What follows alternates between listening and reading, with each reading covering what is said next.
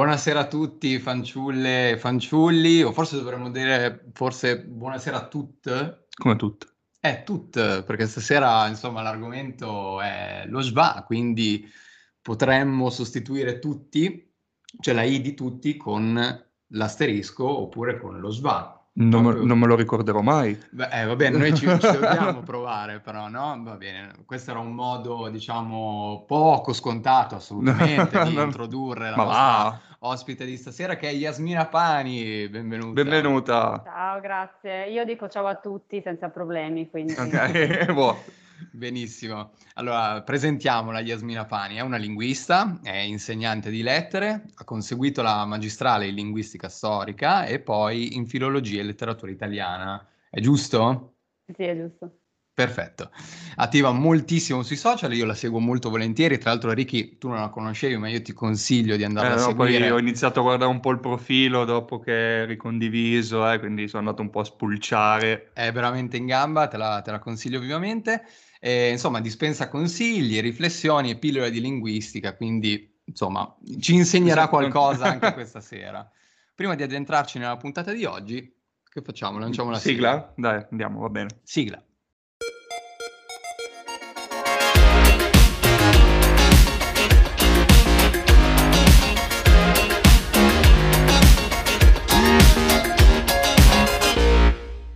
Bene, dai, iniziamo. Vai, ci siamo. Allora, per chi vive su Marte e non sa di che cosa stiamo parlando, Yasmina, ti chiediamo prima di tutto che cos'è lo svà. Allora, eh, dunque, intanto che cos'è dal punto di vista fonetico, prima che venisse usata per, uh, per parlare di, di inclusività, è semplicemente quella che si chiama una vocale centrale media, cioè una vocale che praticamente nel panorama di tutte le vocali si colloca più o meno al centro, Eh, perché si pronuncia, diciamo, in un modo che non coinvolge la parte anteriore o la parte posteriore della, della bocca. La parola svà viene dall'ebraico, è un suono che esiste anche in ebraico e la parola di per sé significa insignificante. Eh, infatti questo, questo termine è stato coniato nella, alla fine dell'Ottocento, quando eh, gli studiosi di indoeuropeistica hanno ipotizzato, insomma, che nel proto-indoeuropeo, cioè la lingua, diciamo, progenitrice del, delle lingue indoeuropee, ci fosse questa vocale qua, che proprio perché è un po' indistinta, visto che si pronuncia e, quindi un po' una via di mezzo tra altre vocali, è stata chiamata appunto con questo termine che significa insignificante. Eh, tant'è vero che poi l'indoeuropeo l'ha anche persa, questa vocale l'ha trasformata nelle altre proprio perché tende un po' a confondersi.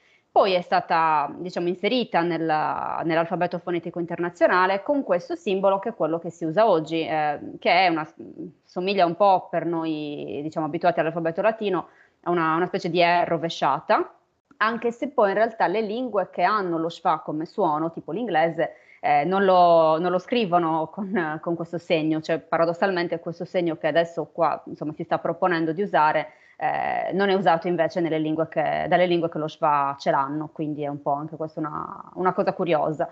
Comunque come suono è appunto questo suono E, che appunto è presente in inglese, ma che a noi italiani fa pensare più al napoletano, il napoletano A, oh, ma... lo svà alla fine delle, di molte parole.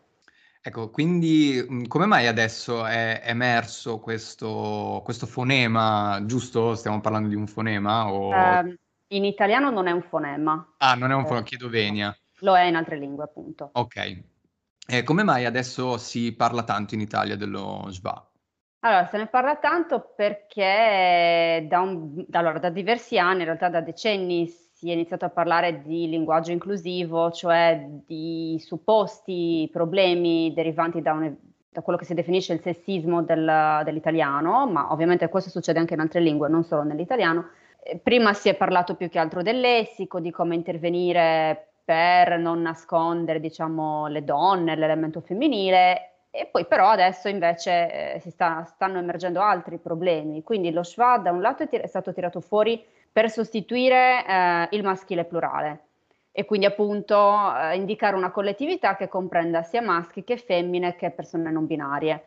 E poi è stato, diciamo, viene proposto proprio perché eh, sta emergendo, come dire, il bisogno, cioè, o meglio, sta emergendo la figura della persona non binaria che prima non, non si concepiva, insomma, non si aveva il coraggio di parlarne, E quindi queste persone, una parte di queste persone, anzi direi, eh, insomma, pensano che desiderano un modo per, per identificarsi che non, non coinvolga il genere grammaticale maschile o femminile. Quindi diciamo che ultimamente questo tema è salito molto alla ribalta perché c'è qualcuno che, che dice di averne bisogno, comunque di desiderare questo cambiamento, e poi, se posso essere molto schietta, perché c'è tanta gente che ci marcia sopra, nel senso che comunque è una battaglia che fa un po' comodo cavalcare, si, si ottengono tanti, tanti like, come dire, quindi c'è anche un po' questo discorso di moda, ecco.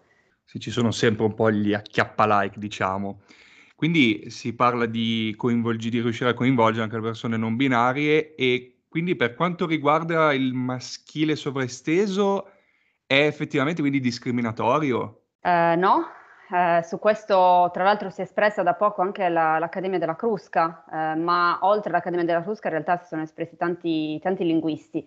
Eh, diciamo che ci sono alcuni eh, che ritengono che quando è possibile sarebbe meglio, o comunque non fa male a nessuno, ecco, più che sarebbe meglio eh, usare delle forme sia maschili che femminili, quindi il famoso tutti e tutte, professori e professoresse, studenti e studentesse, eccetera.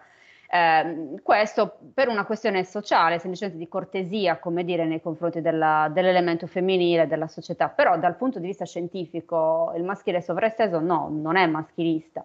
In linguistica esiste un concetto fondamentale che è quello di non marcato, cioè quando si ha a disposizione un set, come dire, una serie di, di categorie, come in questo caso il genere grammaticale, se ne prende soltanto una che viene, diciamo, identificata come non marcata, cioè quella standard.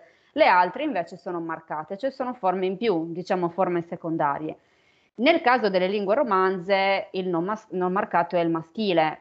Ora, che questo derivi da un antico maschilismo della, della società è possibile, eh, assolutamente non dimostrabile, soprattutto perché dobbiamo tener conto che le etichette attribuite al genere grammaticale sono piuttosto recenti, cioè sono stati i grammatici fondamentalmente latini nella nostra cultura occidentale a dare queste etichette, perché in quello che oggi viene chiamato il maschile c'erano, insomma, evidentemente molti nomi che facevano riferimento a entità maschili, come padre, che ne so, l'uomo, e nel femminile tante entità femminili, e quindi per una questione di comodità e di facilità di, di, di insegnamento della grammatica si è data questa etichetta, ma in realtà noi non abbiamo la minima idea di cosa ci fosse nella mente Eh, de, dei proto-indoeuropei, per esempio, di coloro che insomma hanno iniziato la lingua che poi ci portiamo appresso anche noi in qualche modo, in cui appunto c'era già il maschile e il femminile, e in più vabbè c'era anche il neutro, quindi non, non possiamo essere certi che fosse maschilista, posto che comunque è un termine molto anacronistico e abbastanza superficiale, insomma,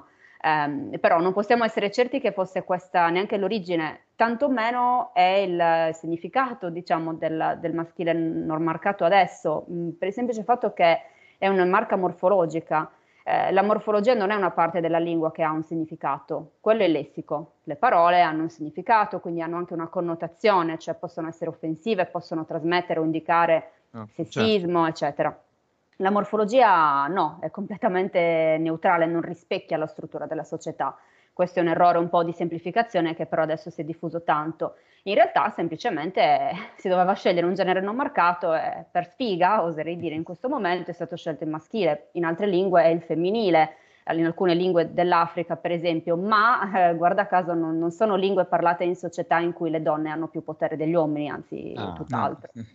Eh, se ne parla sempre troppo poco di questa cosa, insomma è un argomento che sarebbe ideale sviscerare proprio dal punto di vista de- delle persone che in realtà di questa materia ne, mas- cioè, ne masticano di più, no? Invece si lascia eh, il fulcro, il, il comando anche del, del, dell'argomento e dell'argomentazione a persone che forse vengono spinte più da un, per quanto buono, ideale. Eh, stiamo sempre parlando di un'ideologia e non di eh, basi scientifiche. Certo. Ecco, a proposito di basi scientifiche, Vera Gheno, che è una sociolinguista, dice che eh, lo S V A è nato per rivolgersi appunto a una moltitudine, come abbiamo già detto. Normalmente diremmo tutte e tutti o tutti e tutte, senza voler privilegiare prima la, la donna, visto che è un po' eh, diciamo quasi un favoritismo non necessario, ecco. Ehm, ah, formula mh, ma che formula dobbiamo adottare con chi è effettivamente non binario, visto che lo S V A non è ideale per l'italiano, visto che l'asterisco è comunque un, un segno grafico, eh, forse utilizzabile sulle, quando, nel linguaggio scritto, sulle tastiere, magari nell'ambito social, ma quindi quando abbiamo a che fare con una persona che non si riconosce nel genere maschile e nel, o nel genere femminile, potrebbe essere una alternativa linguistica nel, nel parlato, nel linguaggio parlato? Eh, un'alternativa non esiste, semplicemente. eh, non esiste, come ha detto molto intelligentemente, eh, non a caso, insomma, Paolo D'Achille, che si è occupato di scrivere l'articolo della Crusca su questo tema. Eh, l'italiano non ha un terzo genere e non ce lo può avere. Questa è una cosa che bisogna semplicemente accettare, riconoscendo che appunto non c'entra niente con l'inclusività dal punto di vista sociale. Quello che bisogna fare è guardare che cosa la lingua ci mette a disposizione, e la lingua eh, che ci piace o meno ci mette a disposizione due generi. Io in realtà ho parlato con diverse persone non binarie, ho visto interviste eccetera, in realtà moltissime di loro semplicemente eh, si riferiscono a se stesse mh, usando il genere, che, il genere grammaticale che corrisponde al loro sesso. Quindi se sono, diciamo, biologicamente donne usano il femminile, se sono biologicamente uomini usano il maschile. Poi che loro a livello di genere Eh, non si riconoscano nel loro sesso è un altro discorso che semplicemente la lingua non può esprimere, quindi è qualcosa che poi viene fuori parlando con la persona. Poi naturalmente quando tu hai a che fare con una persona non binaria le chiederai cosa preferisci, ma quelle sono le scelte, sono il maschile e il femminile. Però qual è il punto?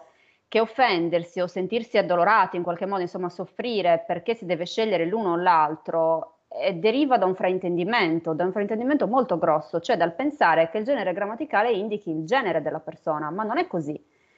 Il genere al massimo indica il sesso, che può appunto non essere, non coincidere con il genere, quindi io mi riferisco a te come donna perché hai insomma i genitali femminili se sei una donna, dal punto di vista biologico, questo non significa che io ti consideri una donna anche dal punto di vista del genere se tu mi dici che non lo sei. È un fraintendimento, cioè nasce brutalmente dall'ignoranza, dal fatto che non si sa come funziona effettivamente la lingua e dal fatto che anche quando ci spiegano come funziona vogliamo continuare a non accettarlo, insomma, semplicemente. Però non, non c'è un'alternativa, ma questo non significa che io eh, quando parlo con una persona non binaria non abbia rispetto di lei, semplicemente la lingua mi offre questi strumenti e basta, dopodiché il rispetto si, si vede da altre cose. Dal tono, dallo sguardo, dalle parole che uso, se uso parole ingiuriose posso anche metterci lo schwa, ma chiaramente saranno parole ingiuriose. Insomma, è chiaro che la comunicazione non è limitata alla, alla morfologia, ma anzi la morfologia è una parte veramente minima. Quello che conta, come dicevo prima, è il lessico, quindi la semantica, quello che trasmettiamo a livello di significato e che poi è dato nella comunicazione appunto da tutta una serie di altre cose, chiaramente nella comunicazione tu per tu intendo, quindi mh, dal vivo, il linguaggio del corpo, appunto lo sguardo, una serie di cose per cui è ovvio che se io ti rispetto tu lo avvertirai benché io non usi lo schwa, questo mi sembra la palissiano, insomma, e quindi eh, incaponirsi sulla lingua è un po' come dire poco saggio dal momento che di fatto una soluzione semplicemente non c'è, ma non perché non c'è l'interesse nei, nei confronti delle, delle persone non binarie, ecco. Niente, boh, io volevo entrare nel discorso, è esattamente lo stesso discorso che facevo prima lui, stavo parlando, ma niente, ha spiegato in maniera esaustiva, quindi per filo e per segno, è esattamente quello che pensavo che ho, che ho esposto prima. E siccome abbiamo parlato di morfologia del linguaggio, secondo te eh, perché abbiamo cominciato a fare appunto la morale verso questa morfologia del linguaggio anziché verso chi e sul come vengono utilizzate le parole?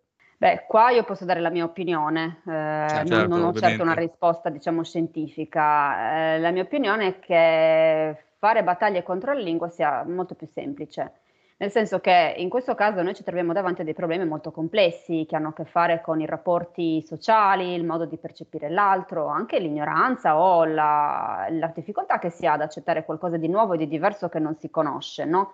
Non necessariamente dovuto all'odio, ma semplicemente alla paura della novità e del diverso che richiede un po' di tempo per essere accolto. sono cose difficili da risolvere, no? Ci vuole molto tempo, abbiamo visto, no? Con le battaglie per esempio per i diritti dei, delle, persone, delle persone omosessuali o dei, degli, degli immigrati che ancora insomma ne hanno da combattere, lo, lo sappiamo, no? Che ci vuole molto tempo e molta fatica affinché triste ma vero sì. è, è così, ma è triste da un certo punto di vista, da un altro è la natura umana. Eh, che è sempre stata così e anzi adesso siamo anche un pochino più rapidi rispetto sì, siamo a, migliorati, a, eh, ai tempi antichi, ecco. Più celeri. Quindi cosa succede? Che, sempre ripeto dal mio punto di vista, eh, una battaglia di questo tipo se condotta seriamente eh, non, non, non, non porta risultati immediati, ok? Eh, ma mentre tempo fa chi ha fatto certe battaglie per i diritti civili sapeva che magari sarebbe morta senza vedere i risultati, adesso sembra che questo sia poco accettabile, quindi che cosa si preferisce fare? Battaglie facili, che non portano nessun risultato concreto, ma che ci danno l'illusione, l'impressione di essere estremamente impegnati, quindi di fare la differenza, di combattere attivamente, di farci un culo così, quando in realtà non stiamo facendo niente. Perché siamo a casa davanti al computer a scrivere usare lo schwa, ok? Non produce nessun cambiamento reale, però ci dà un, un senso di soddisfazione perché ci sentiamo impegnati. Siccome questa è un'epoca in cui eh, come dire, l'impegno attivo in politica e in campo sociale è, è veramente molto scarso, ehm, è sempre più difficile, come dire, mettersi in gioco da un punto di vista concreto, è molto più facile ed è t- davvero tanto appagante farlo semplicemente così, in modo semplice, fai, metti un like, condividi un video e ti senti un attivista. Non hai ottenuto nulla, ma eh, ti dà ti la sensazione partecipe. Di averlo fatto, sì, ti dà la sensazione, cioè ti senti un combattente, qualcuno che, che effettivamente contribuisce a cambiare la storia e, e la società, e, ovviamente in realtà è un'illusione, però si ha la sensazione di un risultato e quindi è molto più appagante sul breve periodo nell'immediato, per cui è un impegno molto minore che, che soddisfa in qualche modo. Diciamo che ci hanno anche dato un po' i mezzi per fare questa cosa qua. Beh, i social, social sono il, eh, il campo di battaglia ideale, esatto, no? È diventato un nuovo campo di battaglia alla fine, quindi... Certo. Bene, io ti proporrei questa ultima domanda. Eh, stavo guardando dei, dei video in passato sul eh, su nuovo utilizzo di inglesismi, quindi sono approdati nel nostro, diciamo, linguaggio quotidiano, eh, googolare, eh, cringiare, triggerare, che sono termini comunque molto gergali da, da web, no? Eh, però, insomma, pian piano sono entrati nel nostro linguaggio quotidiano. Non proprio sulla bocca di tutti, perché dubito che tutti utilizzano, que, utilizzino questi, questi no. inglesismi, però a proposito dello schwa mi viene da chiedere, può realmente prendere piede nel linguaggio parlato? Cosa deve succedere affinché avvenga e se c'è un, in breve magari un... diciamo una regola o più regole fondamentali per far sì che una parola o una serie di parole inizino a entrare in uso e altre come fanno a cadere in disuso? Um, allora, gli anglismi di cui tu parli sono parole, quindi fanno parte del lessico. Sì. Eh, il lessico, come dicevo prima, è quella parte che veicola i significati e oltre a questo è l'unica parte della lingua che cambia molto rapidamente. Quindi le parole nuove, che sia perché le coniamo noi con materiale, diciamo, autoctono, eh, che sia perché le prendiamo da altre lingue, possono entrare, ogni giorno entrano parole nuove nella lingua, poi alcune restano, altre no, però eh, il lessico è un'altra cosa, ok? Qui invece nel caso dello schwa non stiamo parlando di parole, stiamo parlando di modificare la struttura della lingua. Perché che cosa succederebbe ehm, inserendo lo schwa, eh, cioè questo poi è il motivo per cui non, non, potrà, non potrà entrare nella lingua. Um, anzitutto tu staresti acquisendo un nuovo fonema. Cosa vuol dire un nuovo fonema? Che eh, noi ovviamente lo schwa lo possiamo pronunciare, non è che non ci riusciamo. Se ti metti lì dopo un po' che lo senti ovviamente riesci a mimare questo suono, ma non lo riconosciamo come un suono che ci dà un significato. Cioè se tu senti la A alla fine di una parola lo attribuisci a un femminile singolare. Se senti una O lo attribuisce a un maschile singolare, cioè ha un significato grammaticale. Sì, tendenzialmente. Lo schwa, per for- cioè nel senso, se sei un parlante certo. italiano, riconoscerei automaticamente quel suono come A. Lo schwa invece, siccome non è un fonema dell'italiano, non lo riconosci, cioè lo senti come una vocale che non è né carne né pesce, quindi andrà a finire che tu comunque interpreterai quella parola, tipo, che ne so, maestro, in base a come ti viene istintivo, quindi in base al tuo vissuto, in base al contesto della frase, a chi parla, tantissime cose, o lo interpreterai come femminile o come maschile, perché quelli sono i generi dell'italiano, ed è una vocale che tu, a cui tu non attribuisci un significato, perché non è un fonema.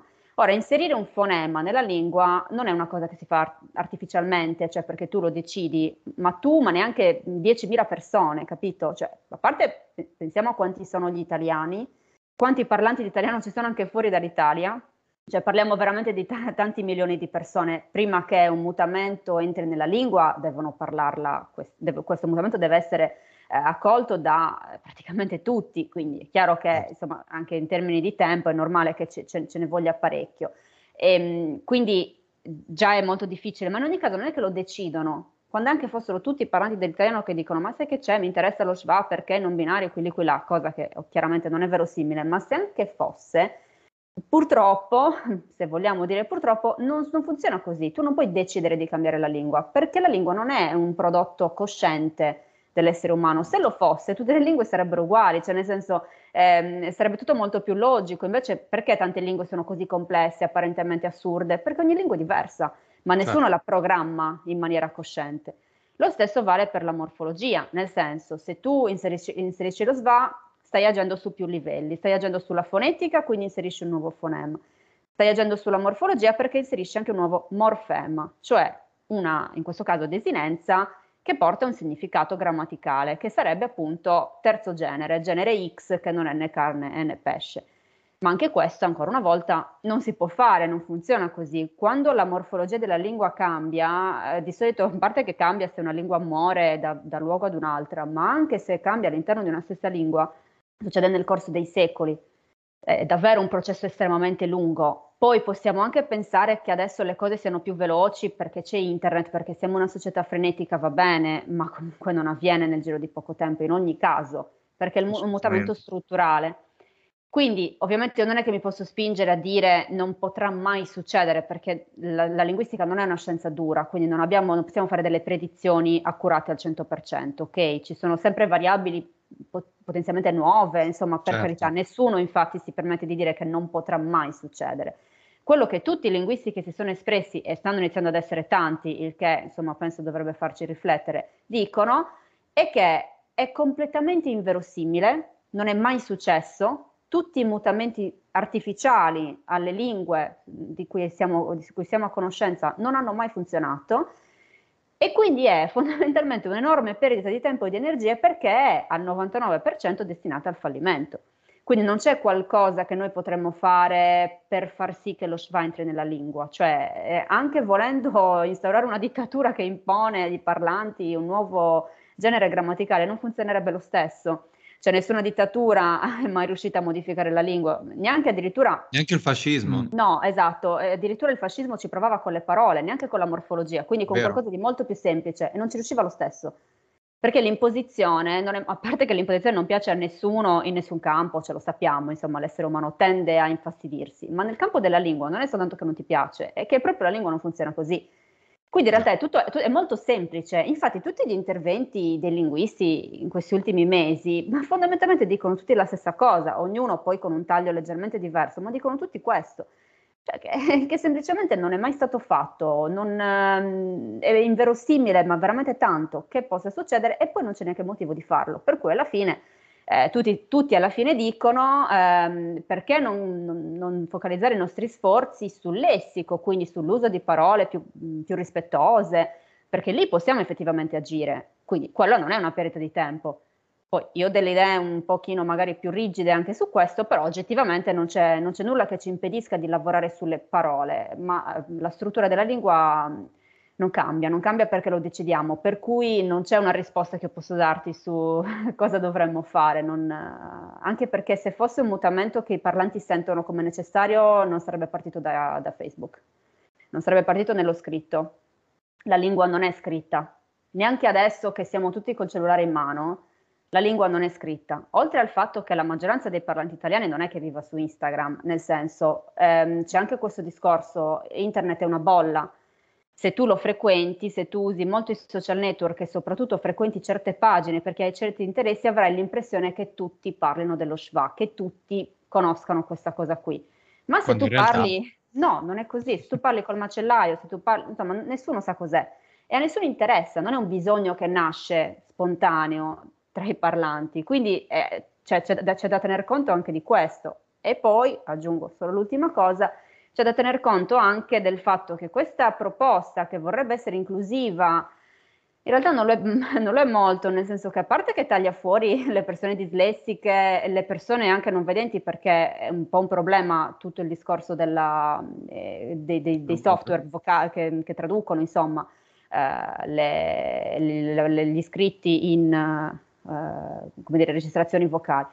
E, e le persone dislessiche lasciamo perdere, perché ovviamente per loro è la morte, visto che eh, cioè, sembra una E o sembra una A, non si capisce, insomma, quindi immaginiamoci.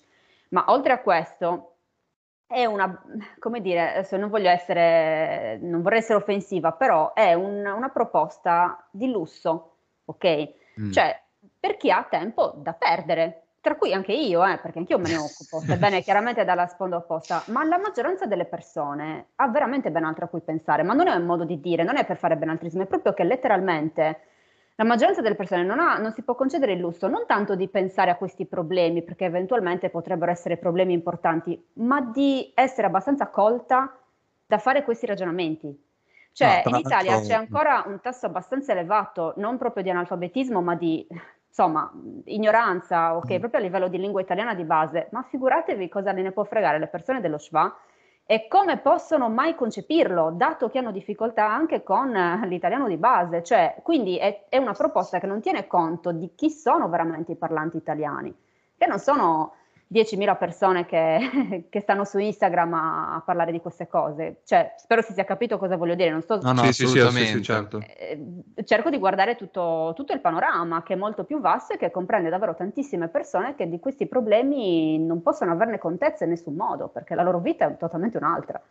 Guarda, mi ha colpito moltissimo la riflessione su hai fa- che hai fatto su eh, la, diciamo, la difficoltà che potrebbe avere un, una persona dislessica o appunto cieca, non so, nel, nel poter pronunciare poi la, le, lo schwa, perché le, il femminismo, che poi femminismo e, procre- e progressismo che hanno eh, diciamo lanciato questa proposta linguistica, eh, in un certo senso poi si vanta del, dell'intersezionalità, no? Quindi il prendere in considerazione Eh, anche mh, persone di, che appartengono a diverse categorie di minoranza. Quindi questa riflessione, che, a cui io non avevo completamente pes- pensato, mi ha veramente colpito molto e mi dà molto su cui riflettere. Io ti ringrazio personalmente, Yasmina.